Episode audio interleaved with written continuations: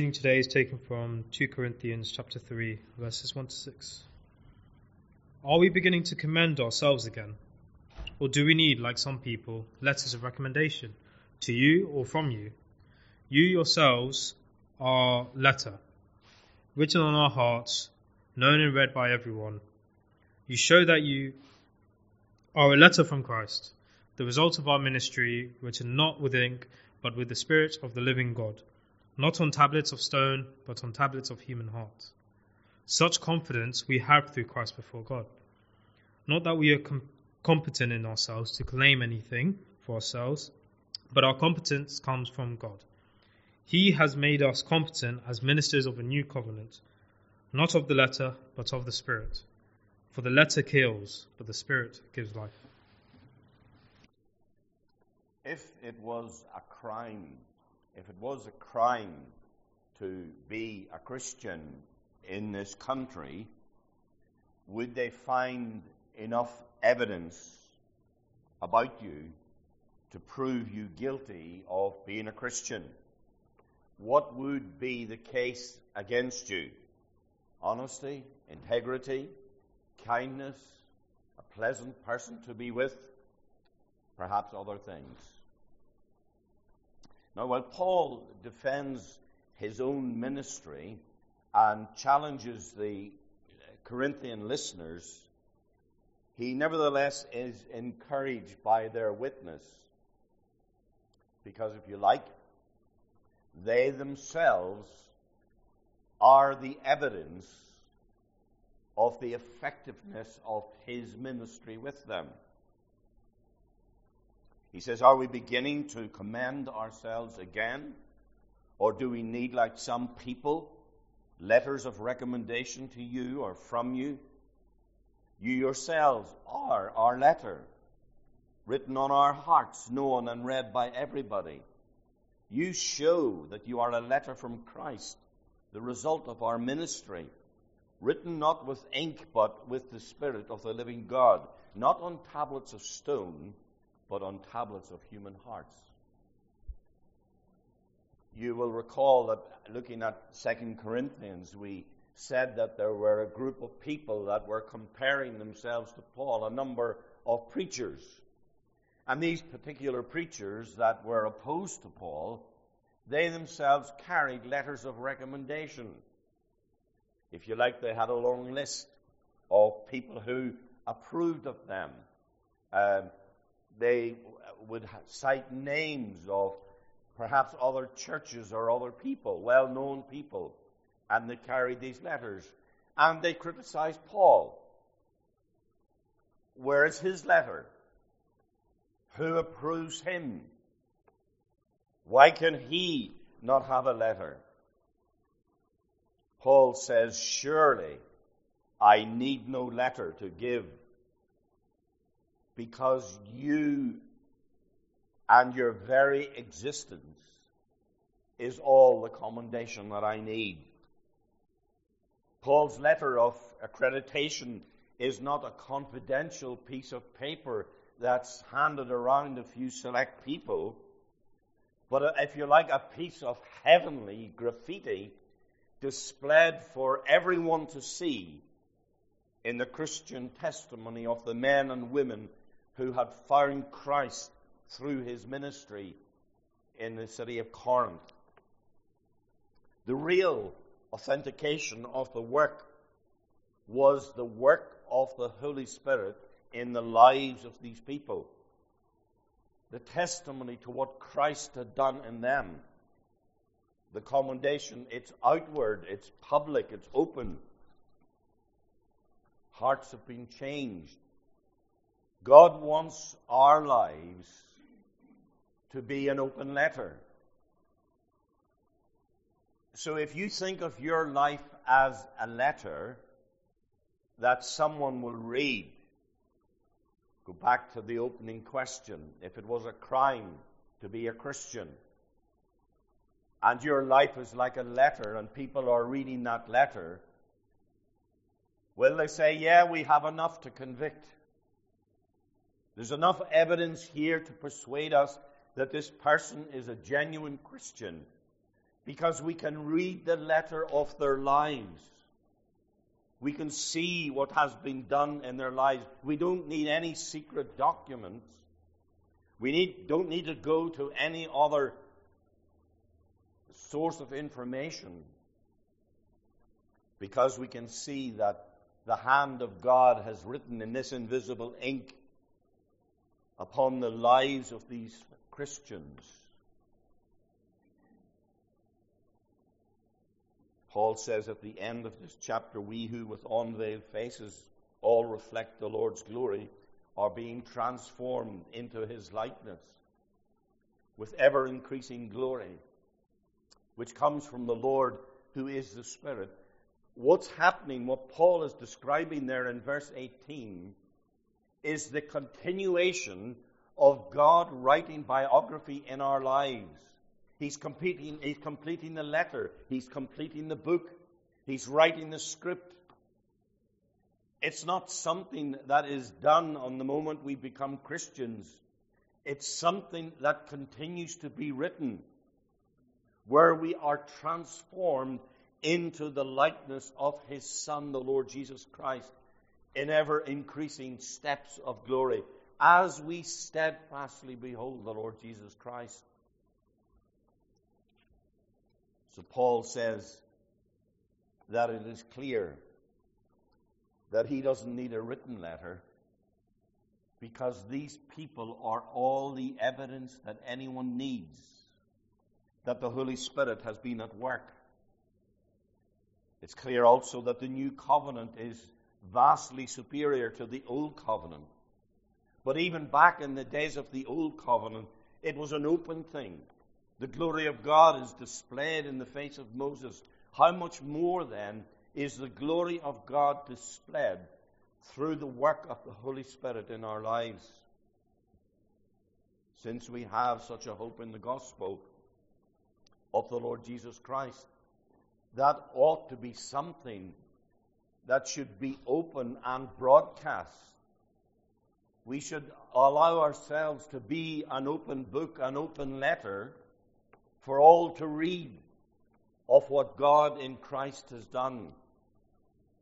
The old covenant glory was a physical radiance that shone from the face of Moses, but the new covenant glory is a moral radiance that transforms the inner character of God's people.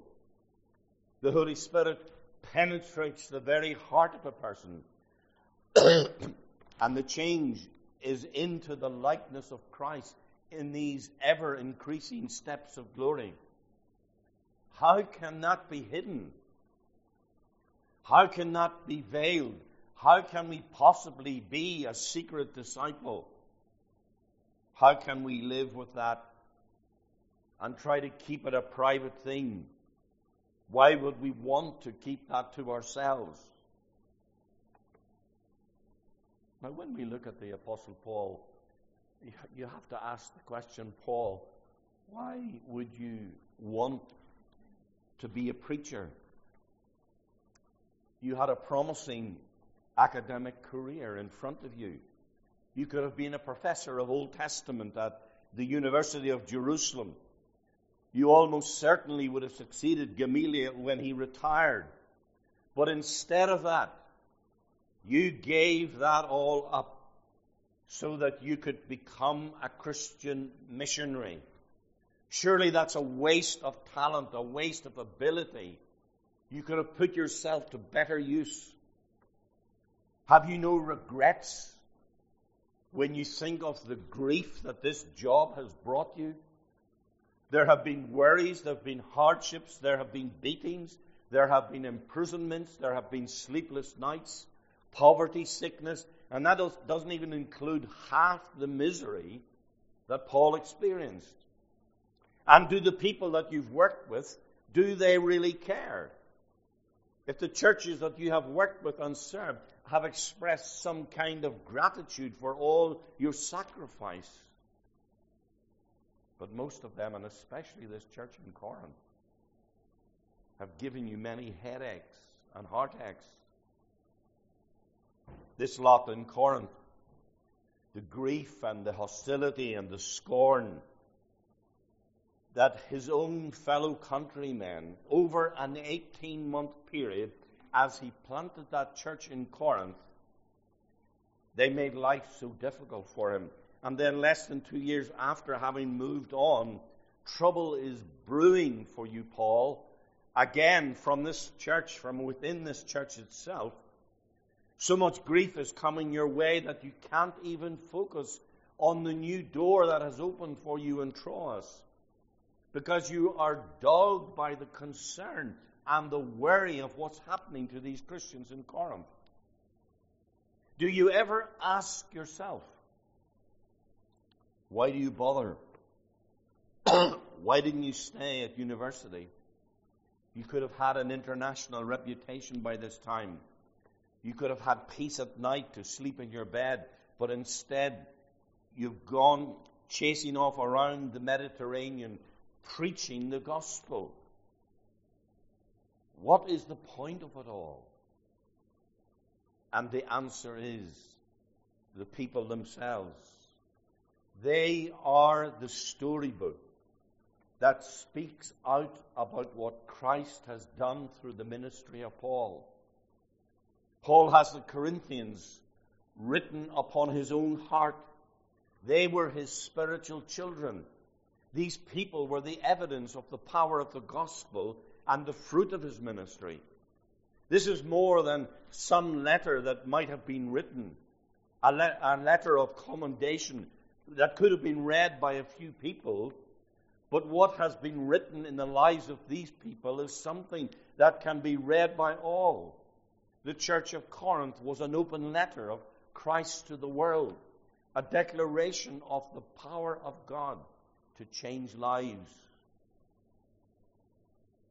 Now, as we think of the, these people, and we're calling them a letter,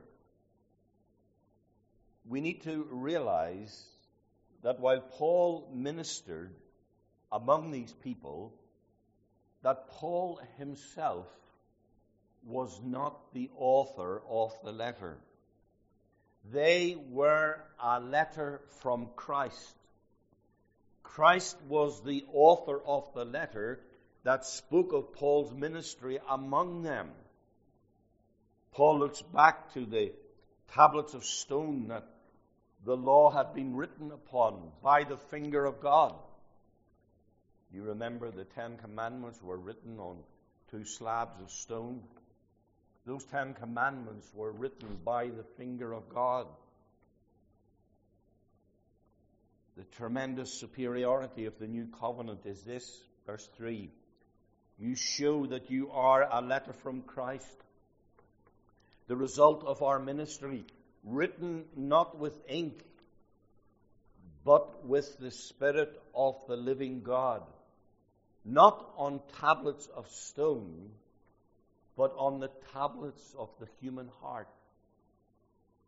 Here is something that the Spirit of God has written upon their hearts. You recall that back in the Old Testament that God promised through the prophet Ezekiel that a time would come when he would change the hearts of the people. I will give them an undivided heart and put a new spirit in them. I will remove from them their heart of stone and give them a heart of flesh. Then they will follow my decrees and be careful to keep my laws. They will be my people, and I will be their God. Now again, Jeremiah records a very similar promise. He says that the days are coming, declares the Lord, when I will make a new covenant with the people of Israel and the people of Judah. It will not be like the covenant I made with their ancestors when I took them by the hand and led them out of Egypt, because they broke my covenant, though I was a husband to them, declares the Lord. This is the covenant I will make with the people of Israel after that time, declares the Lord. I will put my law in their minds and write it on their hearts. I will be their God and they will be my people. And this is the parallel that Paul is drawing here in Second Corinthians chapter three, where he's comparing the old with the new covenant. And he says, here's a letter that is being written by the Holy Spirit, not on tablets of stone, but upon your heart. I have taken away that stony heart and given you a heart of flesh. I have written my law upon your hearts and caused you to want to do things my way. This shows us the nature of the work that Christ does in us. We remain the very same people, but our hearts have become radically new. God has written his law within us. Through these, as Peter says, through these he has given us his very great and precious promises, so that through them you may participate in the, in the divine nature, having escaped the corruption in the world caused by evil desires. God has made it possible for us to participate in living the Christian life, because he has done something to our, our hearts. He has written biography. He has written his law upon our hearts, changing what our will is, changing what our desire is. Where Jesus said to his disciples, if you love me, you will keep my commandments. Along with this new heart, the new covenant promise, a new relationship, a new knowledge, real forgiveness.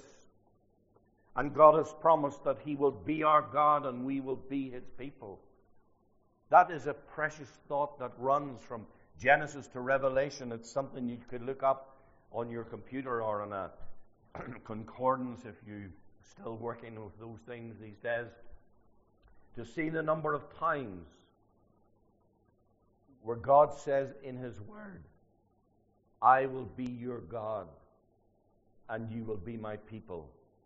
You'll read it right into the book of Revelation. And you'll see that in the end time, that's what the declaration will be. I am your God, and you are my people. What a privilege it is for those of us who were once not a people, now to be called the people of God, and for God to be writing things in our lives. An open letter, an open book, a testimony of what the Holy Spirit is doing for us. So as we understand that, we too in Hounslow are the letter of Christ. What greeting does our lives give out to other people? What message do we spread to others? If Christianity were a crime, would there be enough that people could read from the letter of our lives that would bring a verdict that we definitely do belong to the Lord? Paul had engaged in this ministry which had borne fruit, but the competency of his ministry was not in his own ability, was not in his how much he was in contact with the reality of what was going on in the world, though knowledge of that would certainly be helpful. The competency of his ministry was not himself, but was God. Look at verses four to six. Such confidence we have through Christ before God. Not that we are competent in ourselves to claim anything for ourselves, but our competence comes from God. He has made us competent as ministers of a new covenant, not of the letter, but of the Spirit, for the letter kills, but the Spirit gives life. We too can have confidence in our service, confidence in our walk with God, because as we walk with God, we walk in Christ. We stand in Christ before our Heavenly Father. very soon we will come to the Lord's table, where the question is always one of competency or sufficiency.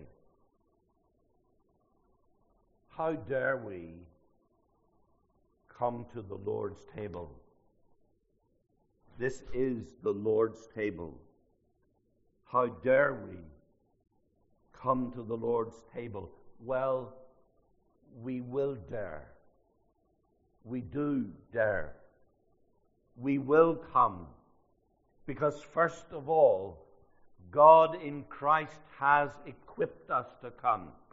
We have been made sufficient to come because Christ is our sufficiency. We will come also because we have been invited by the Lord to come to his table. You are my family. You are my sons and daughters.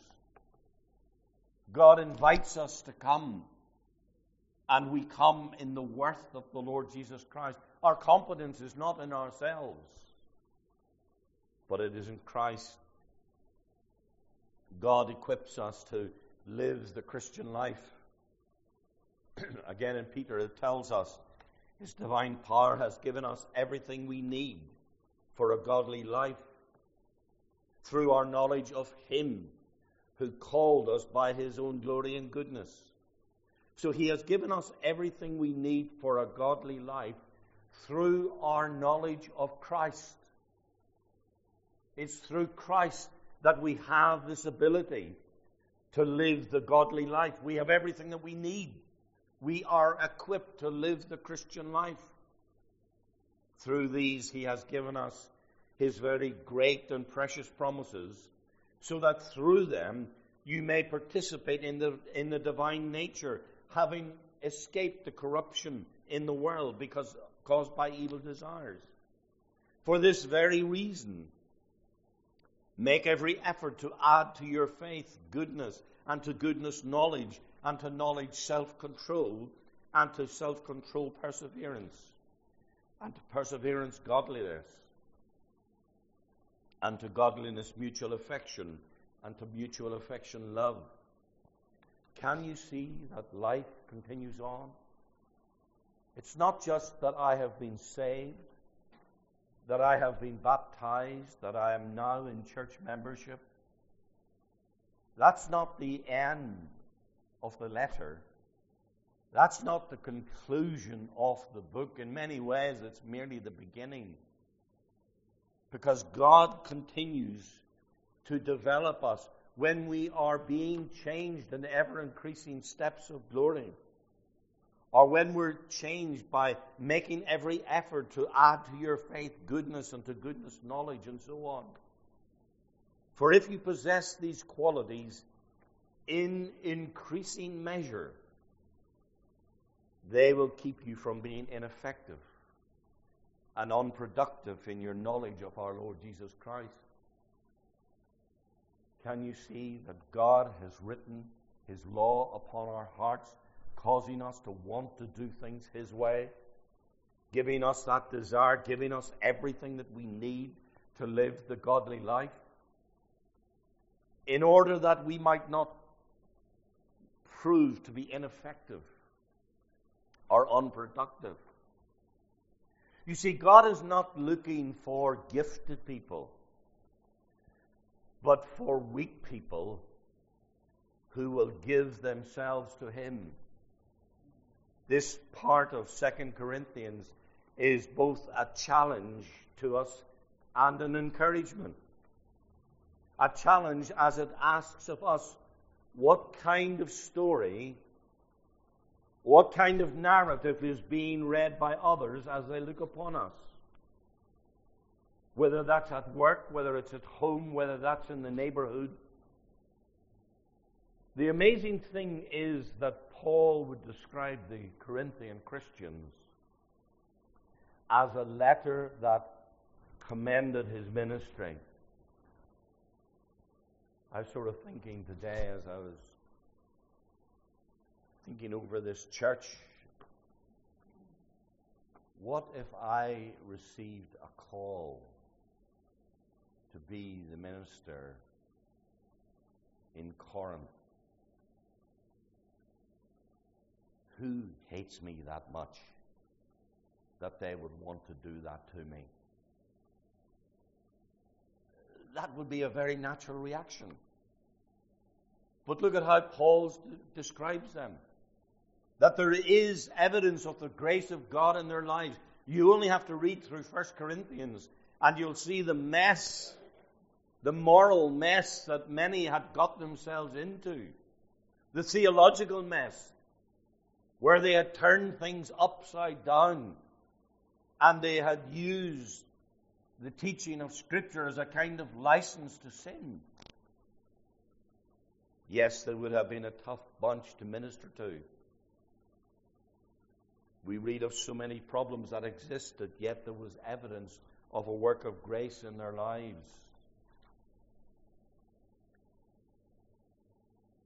That's encouraging, because when I think of our own lives,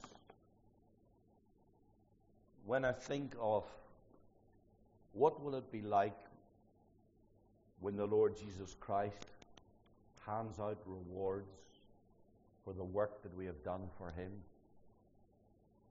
And you start to try and do a little mental list. What have I done? And then you see that the Lord Jesus Christ Himself describes it this way. A glass of water given in my name. Jesus, did you notice that? Did, did you see that simple thing? I have, I have done that so many times, and I never really thought of that as, as being a great spiritual service, as being a mighty work of holiness. But yet in grace and in mercy that you have acknowledged such a simple thing and to hand out reward for a glass of water given in my name. And you can see the grace of God as He looks upon this church in Corinth with all the mess that they had got themselves into. But yet Paul still can recognize the signs that the Holy Spirit had written in their lives, had written upon their hearts, had caused them to want to do things His way. And so he wasn't discouraged. He didn't give up. He didn't say it would have been better for me to have been a professor back there in the university. But as God has called me to be the apostle to the Gentiles, and because my competency is in God rather than in myself, I'm not looking to me to be a success. I'm looking to God who blesses, perhaps blesses in ways that we do not see. Sometimes I think that God saves up good news. A piece of good news takes place. Something that He has done through us. And He doesn't let you know about it. Until maybe a few years roll by. And someone comes to you at a point when you need it, and they tell you about something that happened a few years ago, and God keeps the good news. We serve a gracious God. The encouragement comes from the, pa- the fact that Paul shows us how the service in the church is not in vain. Through the ministry of church members, through the ministry of the deacons and the elders and the ministers, God is writing in each of our lives. It is Christ who is the penman, but He's using His people as servants, encouraging one another, building each other up. That is why it is not a futile thing, and that is why it is worthwhile to keep on serving the Lord, because our competency is in Him. It is a an encouraging thing to come to the table, because here we are very forcibly reminded that when it comes to competencies sufficiency, it definitely is the Lord Jesus Christ that enables us to be able to come to take bread and to take the cup.